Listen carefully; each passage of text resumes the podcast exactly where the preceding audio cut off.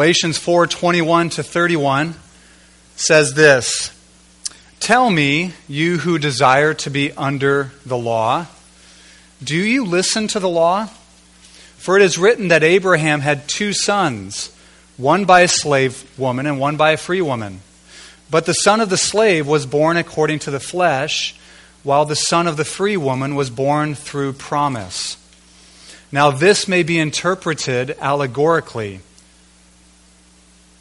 These women are two covenants. One is from Mount Sinai, bearing children for slavery. She is Hagar. Now, Hagar is Mount Sinai in Arabia. She corresponds to the present Jerusalem, for she is in slavery with her children. But the Jerusalem above is free, and she is our mother. For it is written, Rejoice, O barren one who does not bear. Break forth and cry aloud you who are, who are not in labor. For the children of the desolate one will be more than those of the one who has a husband. Now, you, brothers, like Isaac, are children of promise. But just as at that time, when he who was born according to the flesh persecuted him who was born through the, the Spirit, so also it is now. But what does the Scripture say? Cast out the slave woman and her son, for the son of the slave woman shall not inherit with the son of the free woman. So, brothers, we are not children of the slave, but of the free woman. Let's pray. Father, as we approach this text this morning, I pray that you would open up our eyes, the eyes of our understanding, that we would see Christ and his finished work and that we would see Jesus as supremely valuable and worthy of all of our trust, and that we would turn away from ourselves and cast ourselves completely on Him and live in the joy, and as we see here, in the freedom that that brings. In Jesus' name, amen.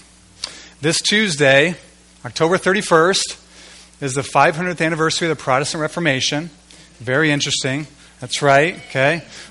we're, we, are, we, are inherit, we are heirs of the Protestant Reformation, and we're thankful for that. Uh, it's the 500th anniversary of Martin Luther taking his 95 theses, his 95 arguments against the Catholic Church and some of the abuses there, and nailing it to the castle door in Wittenberg. One of the things that was recovered during the Protestant Reformation was the miraculous nature of our salvation. That salvation and the Christian life is not an endless series of cause and effect, right? We do and then God does, and then we do and then God does. We do this and God responds. But it is a miracle. The Christian life is miraculous. If you are a Christian, you are a miracle of God's grace. Right now, you are a miracle of the grace of God. Did you know that? Now, unfortunately, most people in the world approach religion, whether it's Judaism or Hinduism or Islam or Christianity or any other, assuming that the good we receive from God is either caused by us or deserved by us. You guys, you guys heard of karma, right? Karma is this Hindu, it's this Hinduistic belief that one's actions in the past or the present determine their future fate. And it seems to make sense to us, naturally speaking. Right? A guy is in a, in, a, in a restaurant and he's screaming at his waitress and he stiffs her and barges out the door only to have a speeding car come by and splash through a huge puddle and completely soak him. And we think, instant karma, right? That guy was acting like a jerk and he got what he deserved. But this is what sets Christianity in a category altogether by itself. In Christianity, we say that we don't get what we deserve. And this is to the praise and glory of God's grace. This is what sets Jesus and this amazing family he invites us into in a totally different universe. And we are thankful for this. The Christian message says that Jesus took on the cross what we deserved. And we're thankful for that, aren't we? If we had got if we got what we deserved, then we would get justice from God, not mercy. Mercy is undeserved. We would get justice from God and we would suffer the eternal consequences of our actions, of our sin. And the Christian message actually says there's a two way exchange. This is, the, this is the miracle of Christianity. It's a miracle from beginning to end. There's a two way exchange of God's grace. Jesus got what you deserved, and you, by God's grace, get what Jesus alone deserves.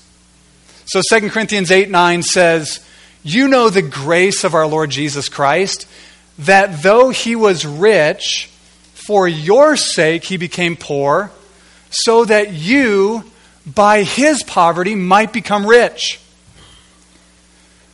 And so we get what Jesus alone deserves, namely God's eternal love, God's rich and eternal love, and a future that is as bright as a thousand suns. That's what we get. That's what Jesus deserved, and we get it by virtue of God's grace. This is miraculous. It's not cause and effect. It's not, well, you did enough good, and therefore God is giving you this. This is a miracle of grace. And Galatians, Paul wants you to understand that if you at any level begin to think you are causing God's blessing or that you deserve it, then you will find yourself under a legal system building your life on what you can achieve, which leads to slavery. It leads to enslavement. Rather than living in the free, in the joy and the freedom of God's free offer of grace through Jesus Christ and living in response to that. And it's so easy to slip into this legalistic or law based system, even for Christians, which is why Paul's writing to a church of Christians. The book of Galatians is written to a church that he had planted and established and was writing to them because some false teachers came in with a message of legalism that you need to add to the work of Christ. And so we can fall into this, and I know that I do. I know that I do. I know that I fall into this at times. I, I'm running well, as Paul says in Galatians, and then and then I begin to think, well, if I really want to be spiritual or really climb that ladder of God's blessing, then I need to add some additional things to the work of Christ. And Paul says, no. Martin Luther says that in order to defeat this tendency to slip into legalism, we need to beat the gospel into each other's heads continually. Here's what he said He says, I must hearken to the gospel, which teaches me not what I ought to do, for that is the proper office of the law. But the gospel teaches what Jesus Christ, the Son of God, has done for me that he suffered and died to deliver me from sin and death. The gospel wills me to receive this and to believe this. And this is the truth of the gospel. And it is also the principal article of all Christian doctrine wherein the knowledge of all godliness exists or consists. Most necessary it is, therefore, that we should know the gospel, teach it to others, and beat it into their heads continually. And so that's what the church is for, right? To beat the gospel into each other's heads. I remember hearing once Martin Luther, or not Martin, uh, Tim Keller, based on what Martin Luther had said in that quote, said it's like those old pop machines. I don't. Uh, I, I haven't bought a pop out of a machine for a long time, but where you put, it used to be like 50 cents, now it's like six bucks, right? But you put like two quarters into a pop machine, and one of the quarters gets stuck on the way down, and so you got to bang the side of the pop machine so that the quarter makes it down, you can get your pop. He, and, he, and Tim Keller was saying that's what we do with the gospel. We want to beat it into our heads so that it makes its way down into our hearts, into our souls, and begins to transform us. We, we often have lots of correct theology in our brains, but we don't live out the reality of it. So we, we need each other's help to do this. And I don't know if you've noticed, but in Galatians, Paul is, is doing this. He's beating our heads.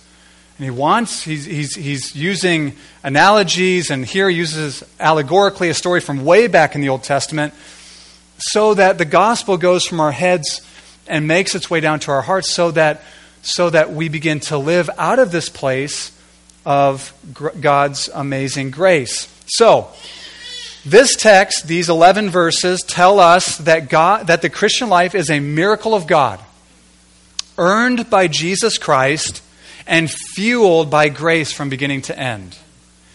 And that it produces freedom. It produces freedom, not slavery, freedom. Not a heavy yoke. The yoke is lifted, right? The burden's lifted off. So, Paul shows us this in four steps. Okay? So, the Christian life is miraculous, it's earned by Jesus, it's fueled by grace, and it produces freedom. Paul shows us this in four steps. Step one, I'm just going to step through these one at a time, okay? Step one, Paul goes way back to the beginning of the Bible to show us how the family of faith started. We see in Romans chapter 4 that it says that Abraham was the man of faith. And anyone who believes is part of Abraham's family. And back in Genesis chapters 12 to 21, we see how all of this happened, okay? Verse 22, though, before we get into the story of Abraham, Paul is dumbfounded and he asks this question. He says, let me, let me read verse 22. Tell me, you who want to be under the law, do you not listen to what the law says? In other words, he's saying, You want to be under the law? Don't you know what the law says? Don't you know what the law requires of you? Do you even know what it means to be under the law? And then Paul does something interesting. He goes back further than the Mosaic law, which is Exodus through Deuteronomy, and he goes back into Genesis to the story of Abraham. He goes back to Abraham and the birth of his two sons. And Paul explains how these two sons came to be born and says that this is to be interpreted allegorically, or in other words, that the, the, meaning, there's a deeper and more profound meaning than just the mere physical birth of Abraham's two sons. And so let's briefly walk through the story of Abraham.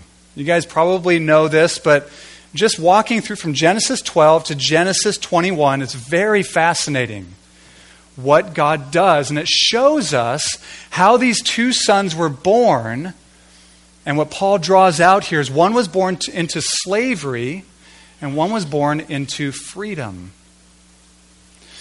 Genesis chapter 12, we see God calling this pagan nobody named Abram.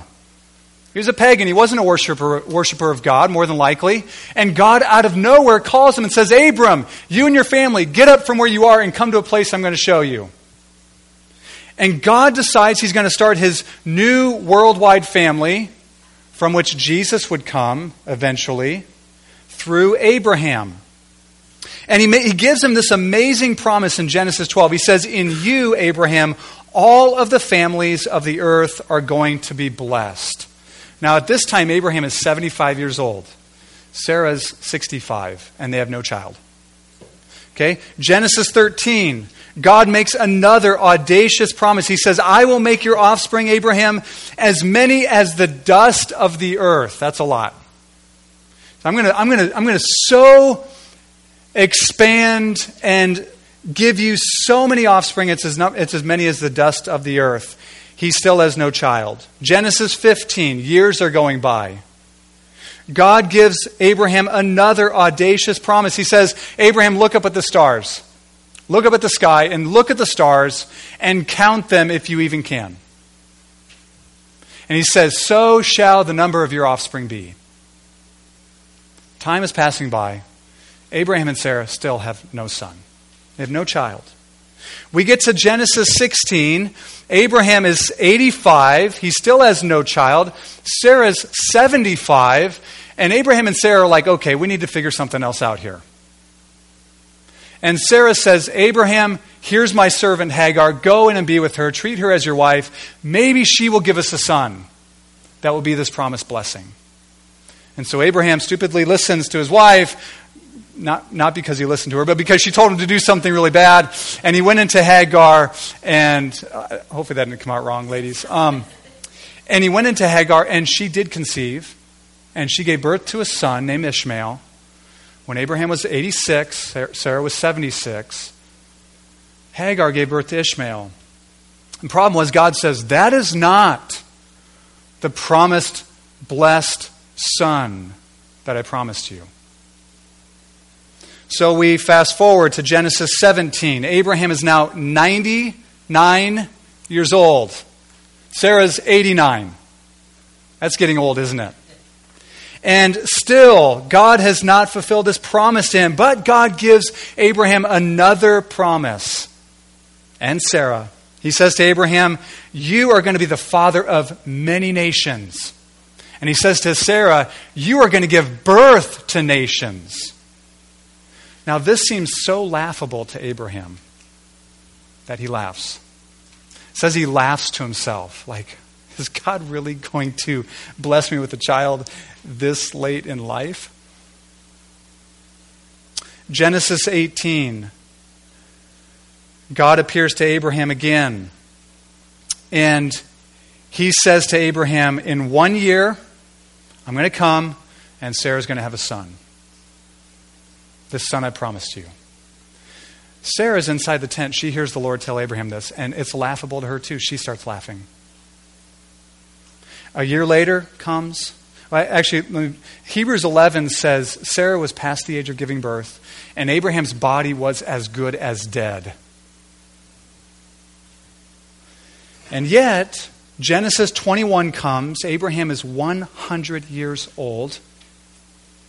Sarah is 90 years old, and it says this The Lord visited Sarah and did as he had promised her, and she gave birth to Isaac. The miracle child, Isaac, was born. Now, here's the point of all of that, okay? The promised blessing from God to Abraham and Sarah was sonship, was a son. God had promised a son. And this son that God promised would not be the product of human achievement. It would not be the product of what human beings can do. It would be a miraculous and divine gift. It's pretty obvious, isn't it? When we read through that story. Abraham's body is good as dead. Sarah's past the age of giving birth. And yet, God visited Sarah and blessed them with this child. Abraham had two sons. Ishmael was the result of what Abraham and Hagar could do, while Isaac was the result of God's promise and accomplishment. Remember Genesis 21 God visited Sarah and did to her what he promised, and Isaac was born. Paul says Ishmael, the first child through Abraham and Hagar, was a child of the flesh and therefore a child born into slavery. Whereas Isaac was a miracle baby born according to God's gracious promise and therefore he was born into freedom. He was a child of the free woman. So, way back at the beginning of the Bible, we see this gospel truth God's blessing of you and I being his child is given as a divine gift and not based on what we have caused or what we deserve.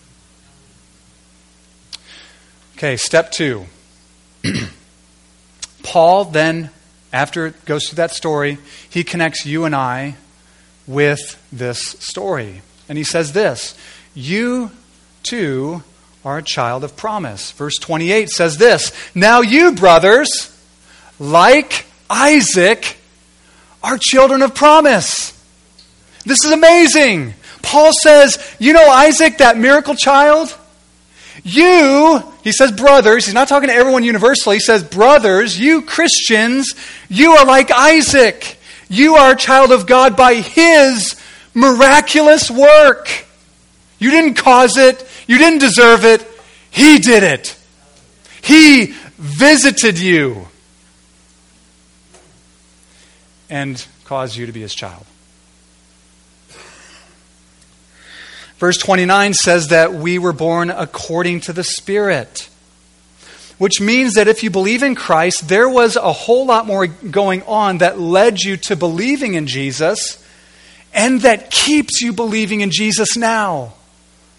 There's a lot more going on than just your volitional will that led you to Christ to believe in Him and that keeps you believing today. When we think of becoming children of God, we tend to emphasize the human element. Here's what I mean.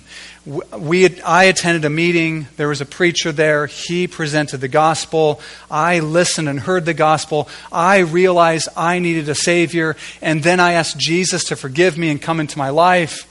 And amen to all of that. That's how many people here got saved. You went to a meeting. You came, went there a non believer. You left a believer because you heard the gospel and saw your need and trusted in Jesus. That's awesome. But Paul wants us to realize that there was something otherworldly going on before and underneath and in and through all of that.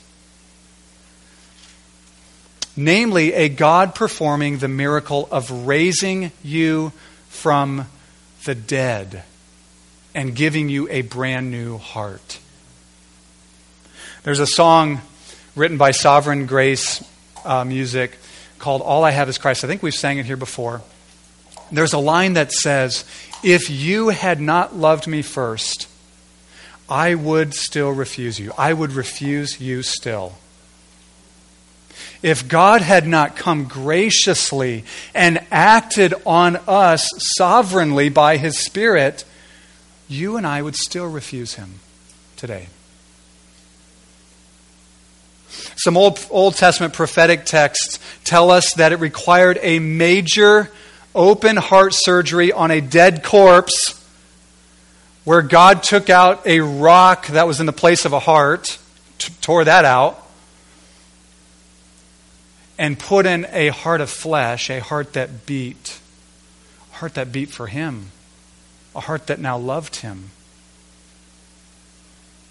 You didn't cause that. You didn't make that happen. And you didn't deserve it. God caused it, and it was a gift of His grace. Then these Old Testament texts, again, they tell us He put His Holy Spirit in us. Remember from a couple weeks back, Galatians 4 6, it says that the Father sent the Spirit of His Son into our hearts, crying, Abba, Father. You didn't cause that. God did it and you didn't deserve it. It was a gift of grace. And these Old Testament texts, they go on and they tell us that God wrote His law on our minds and placed them in our hearts. So it's no longer these external commands, do this and don't do this, but now it's written on our minds and it's put in our hearts so that though we don't always obey, we want to. It's no longer externally coerced, but it's, it's, it's written on our hearts so that these good and holy commands of God, we want to do them. You didn't cause His law to be written on your mind and heart, God did. And you didn't deserve it. It was a gift of grace. These Old Testament prophetic texts, they go on and they tell us that God put the fear of Him in our hearts so that we might not turn away from Him. You didn't cause that. God did. And you didn't deserve it. It was a gift of God's grace. And now, as beloved children of God, Jeremiah 32 40 says, He now rejoices over His children to do them good. And listen to this not moderately, but with all of his heart and soul. I will rejoice over them to do them good with all my heart and all my soul, he says. What did we do to cause that? Nothing. What did we do to deserve it? Nothing. It is a gift of grace. You, like Isaac, are a child of promise. This is summed up in John 1, verses 12 and 13, which says, But to all who did receive Christ, who believed in his name, he gave the right to become children of God, who were born not of blood, nor of the will of the flesh, nor of the will of man, but of God. You are a child of God because of a miracle. I once heard somebody say, anyone who's a Christian, they have been raised from the dead. And there is no ordinary resurrection. They're all miraculous and they're all amazing. Now, whether you had an experience like Paul on the road to Damascus, or whether you just grew up in a Christian home and just kind of seemed like you've always believed, you at one time were raised from the dead God did heart surgery, place a new heart in you, and that is a miracle of His grace. In order for this miracle of grace to be given to us, however, Jesus had to deal a death blow to the law as it, as it pertains to us and the law's demands and threats against us. And he did. Colossians 2 13 and 14 says this and you, who were dead in your trespasses and the uncircumcision of your flesh, God made alive together with him, having forgiven us all our trespasses by canceling the record of debt that stood against us with its legal demands. This he set aside, nailing it to the cross. Because of your law breaking, you've broken the law, haven't you? I'm not talking about speeding law, probably that too, but um, you've broken the law of God, and so have I. Because of our law breaking, there was an enormous, unpayable debt that we owed to God. And He could have called it due at any time. But rather than calling it due from us, He required payment from Jesus. The record of debt and all of its de- demands of retribution and punishment for sin were nailed to the cross with Jesus Christ. To all who receive him as, as our sin bearer, as our Savior, receive him today. Receive him now as your treasure, as your greatest joy. Not, not as an add on to your life, but as your greatest treasure. If you had Him, it wouldn't compare with all, all the gold in the world or all the money in the world, wouldn't compare with Christ. Receive Him like that.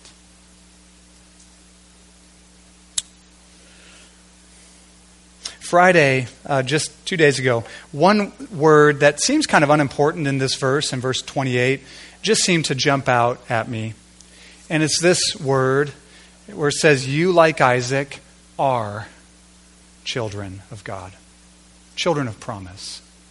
You are presently children of promise.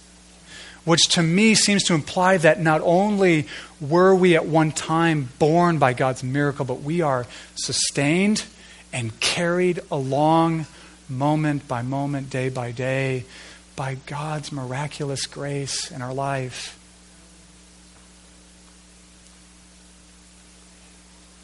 You did not cause or deserve your birth into God's family, and you do not ultimately cause or deserve your standing in God's family as a child of promise now. It's not as though you need total grace to get into God's family and then a lot of human effort to stay. That would be bad news. That would not be good news.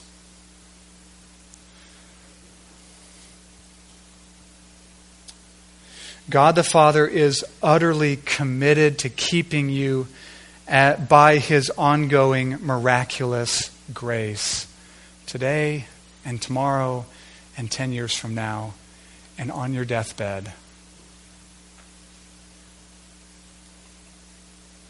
When you walked down that prodigal road, whether you remember the day or you're not exactly sure when it was. When you walked down that prodigal road and collided with the grace of God the Father as He ran to meet you, He determined, I will never let you go. Put His robe on you, His ring, sandals on your feet, and He threw a feast on your behalf. Jesus says in John 10, No one can snatch my sheep out of the Father's hand. You, like Isaac, are a child of promise. You are a miracle child, if you will. Step three. As children of promise, we are born into a life of freedom. Of freedom. We are born into a life of freedom. We are born allegorically, as Paul says, of the free woman, and therefore we are born into freedom, not slavery. Paul says in verse 31 So, brothers, we are not children of the slave, but of the free woman. You, like Isaac, are a product of God's miraculous grace. When you were dead in your sins, God made you alive. When you were not a child of God, He put His spirit of sonship into your heart. Therefore, Paul says, we have been born not into slavery or oppressive, legalistic enslavement, but we have been born into freedom, where that oppressive, heavy yoke has been lifted off of us. God started his family of faith through Abraham and the miracle birth of Isaac. And you too have been born into God's family as a miraculous provision of God's grace.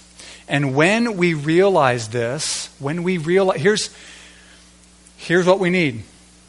We need to have this beaten into our heads so that it gets down into our hearts. Because when we actually realize this, it produces freedom. It's not, it, it, it frees us, it actually liberates us.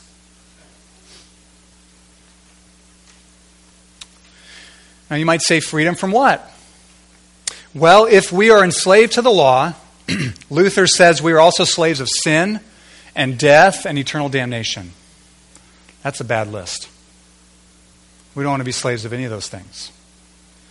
If, however, we are free from the law, or we are freed from the oppressive nature of the law, we are also free from the curse of death and sin and the threat of eternal hell. But there's more. It's not just what we are freed from sin, the threat of death, the curse of the law, which, which is death, and eternal hell, but we are also freed for something. Right? We're not just free from things, but we are free for something. When a criminal has paid his debt to society, and done his time and is released from prison, he's not just free from the consequences of his former crimes, he is now free to leave prison, and he is now free to do things he was unable to do before. So, what are we freed for? Galatians 5:13 tells us Check this out. It says, For you are called to freedom, brothers. Only do not use your freedom as an opportunity for the flesh, but rather through love serve one another. Through love, serve one another. This is what we are freed for a life of love for one another. Uh, we are free to love. We are free to love God in return, and we are free to love one another in the power of the Holy Spirit. You are not, freedom is not just for you to pursue your own designer life and add Jesus to it. You are free from the law, sin, death, and hell, and you are free for love, for loving. Here's the question though how does grace produce freedom to love? Well, let's first think about what the law does. The law can do nothing except coerce us externally, right? Got these laws here. I must do these things and I must not do these things. They're external to me. I can read them on a page. And do's and don'ts, right? Prohibitions, things you must do and things you must not do. Okay? And the law seeks to motivate us through fear, guilt, or pride. Fear because we don't want to go to hell, so we better do what's right.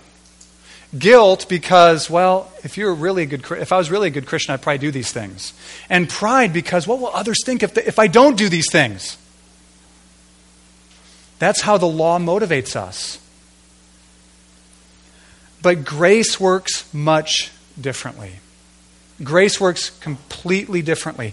Bryan Chapell explains in a new book he's written how God's grace through Jesus Christ produces the heart chemistry that frees us from sin and fuels the Christian life, which is a life of love.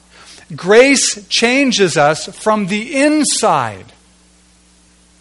Not externally coercive, but changes us on the inside and motivates us through God's massive, amazing love for completely undeserving people.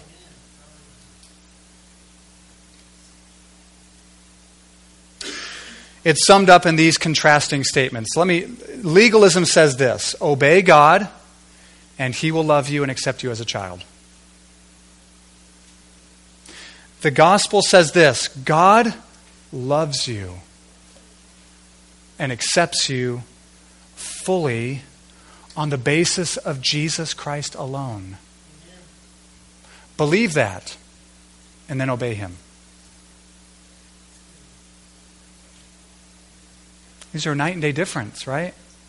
One says you do, and then God will love and bless you and accept you. And the other is God, by his miraculous grace for undeserving people, loves and showers them, lavishes them with grace on the basis of what Christ has done.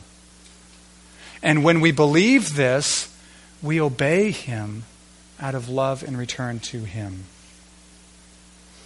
Ephesians chapter 5 verses 1 and 2 puts it perfectly. It says this, "Be imitators of God." Now if it stopped there, that's law. Do it. You better do it. And you better do it really good too. But it doesn't stop there.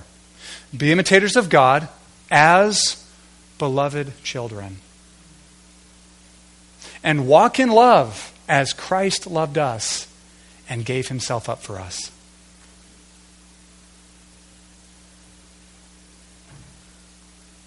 If you belong to Christ, you are a child of promise, born by the Holy Spirit and born into freedom, and therefore live as a child who is free. Step four be absolutely ruthless with legalism anywhere you see it in your life. Be ruthless with it. Don't give it any room. Verse 30, Paul says this What does the scripture say? Cast out the slave woman and her son. For the son of the slave woman shall, ha- shall not inherit with the son of the free woman. The law tells us what we must do the gospel proclaims the happy news of what Christ has done for us. The law leads to slavery, however spiritual it may feel. It leads to slavery. The gospel leads to freedom. You are not under the law anymore. It has been fulfilled for you in Jesus. He fulfilled it for you. So rejoice in Christ and His completed work and refuse legalism any room in your life, okay? Any time you begin to think, and we do this, oh my goodness, we do this, don't we? Reed said it last week. If I did my devotions today, I feel spiritual and feel like God approves of me now. But if I didn't, oh my goodness.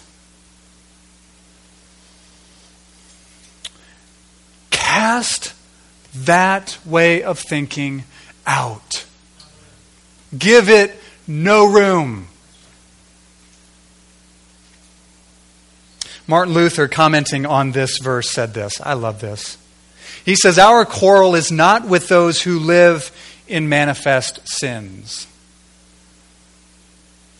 Our quarrel or argument is with those among them who think they live like angels, claiming that they do not only perform the Ten Commandments of God, but also the sayings of Christ, and also many good works that God does not even expect of them.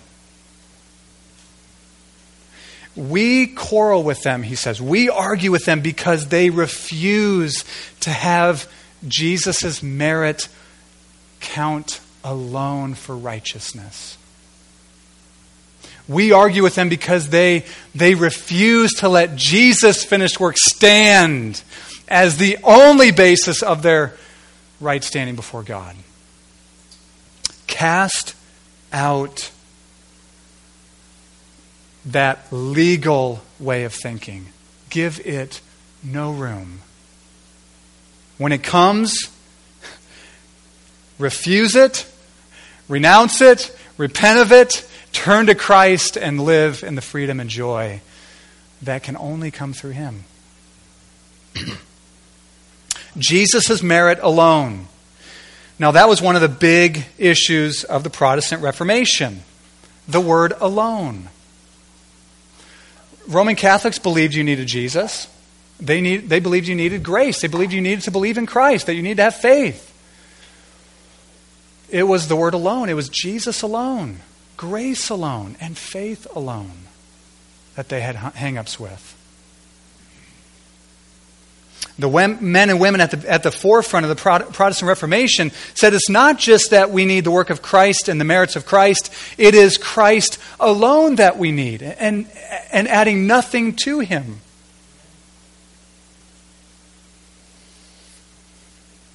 Now, some might say, but don't we do anything? Don't we work? Don't we do works? Of course we do. But we work from freedom and not from slavery, right? We, we work not in order to be free, but we work because we are free by God's grace. Or another way to put it, we work from the Father's pleasure in us because of what Jesus has done, and we don't work for the Father's pleasure. And so cast out the slave woman and her son Give it no room in your home. Give it no room in your heart. Give it no room in your thinking. Give it no room in your house. Help. Let's help each other do this as well, that we might walk in the rejoicing and the freedom. Not freedom from hardship and difficulties. I don't mean that. But freedom from the oppression of the law, not measuring up Let's cast that off and fix our gaze on Christ alone. When we stand before Him, He will be our only hope, right? It's not, it's not even the perfection or the purity of your faith, it is the purity and perfection of the work of Christ, the object of your faith. That frees you to live the new life that He's given you in the Spirit. I want to just take a few moments here before we close. I want to, I want to pray for freedom this morning for us. Are you living in the joy and freedom of Christ? And when I say that, I don't mean is life easy or do you have a chip or smile on your face? I don't mean that at all. You can live in joy and have also deep sorrow. You can live in the joy of Christ and have sorrow as well. Paul did. He says, I'm sorrowful, yet always rejoicing. You can live in freedom and be going through really challenging things. But what I mean is, are you living in the realization of God's miraculous work of grace in your life? Grace that liberates and frees you from from living a life of performance, pretense before others, or trying to perform for God, or whatever it might be. and just living in the freedom of God's free grace through Jesus, the, the accomplishment of Christ, and the unlimited power of the Spirit at work towards you. And I just want to take a few moments to pray here, and I want you to pray with me, okay? If, if you would say, I want to, I want to live in the joy and freedom Christ has purchased for me. Pray that for yourself as I'm praying. And would you also pray for others around here? Not, maybe not someone you have, specifically you have in mind. That probably wouldn't be right, right? You want to focus on yourself. But pray for the church in general that we would be a church that knows the life and the power and the freedom that comes through the grace of God. Jesus said, The one who the Son sets free is free indeed, is, is truly free. So, Father, we come to you right now in Jesus' name. Pray with me, brothers and sisters. Even let your voice be heard to God. Father, we pray right now in the name of your Son, Jesus. We thank you that you sent him to accomplish what we could never accomplish. We thank you that in Christ there is true freedom. Not freedom to do whatever we want to do, but freedom to do from a new heart what is best and praiseworthy and glorious and pleases you and fills us with joy. So, Father, I pray for you to liberate men and women and even children here this morning. God, set people free this morning to walk in the joy and freedom. As the scripture says, rejoice, O barren one. God, that we would enter into the joy of that prophetic declaration. Rejoice, O barren one. We are the heirs of this call. We, we are the ones who have come, God, by your miraculous grace from a barren woman, as it were. And we thank you for that, Father. We thank you that when we look at our lives, we, we realize, or help us to realize, we did not cause and we do not deserve all the great good and kindness and grace you lavish on us. And let us turn to Christ and have our hearts floating and soaring with Him as we behold the one who has caused all of this and who has deserved all of it for us. Holy Spirit, would you come right now and make these truths live in our souls that we would walk out as free men and women vigilantly and, and with, with dogged determination, saying, We are not going back. And when we do, God, we know there's a, there's a short path back into joy and freedom. And Father, I pray in particular for those who find themselves in discouraging situations. They're discouraged, they're even despairing, perhaps. And Father, I pray that you lift them up. God, I pray that you grant them faith this morning that this word is for them. God, that you're not waiting for them to get to the end of this situation or circumstances in order for them to walk in joy and freedom. But right now, you want to meet them where they are. And God, there, there may be some here today who find themselves in a tradition of way of thinking or a tradition where they, they find themselves stuck under the oppressive requirements or the, the oppressive the opp- oppression of their own performance. And Father, I just pray you to help them to breathe in the, the air of your freedom and to fully surrender to that and trust in Christ God, that everyone here would know that when we stand before you, our only boast is going to be in you. It's not going to be that we did this that one day back in 1987 or whatever. It's going to be Jesus paid it all. All to him I owe. Sin had left a crimson stain, but he has washed me white as snow. Father, we give you thanks for the gospel. It is good news indeed. It is hope for those who are weary. It is good news for those who are undeserving and they know it. And we just rejoice in that today.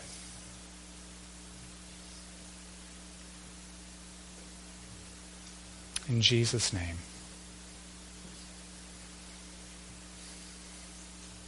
In Jesus' name. Amen.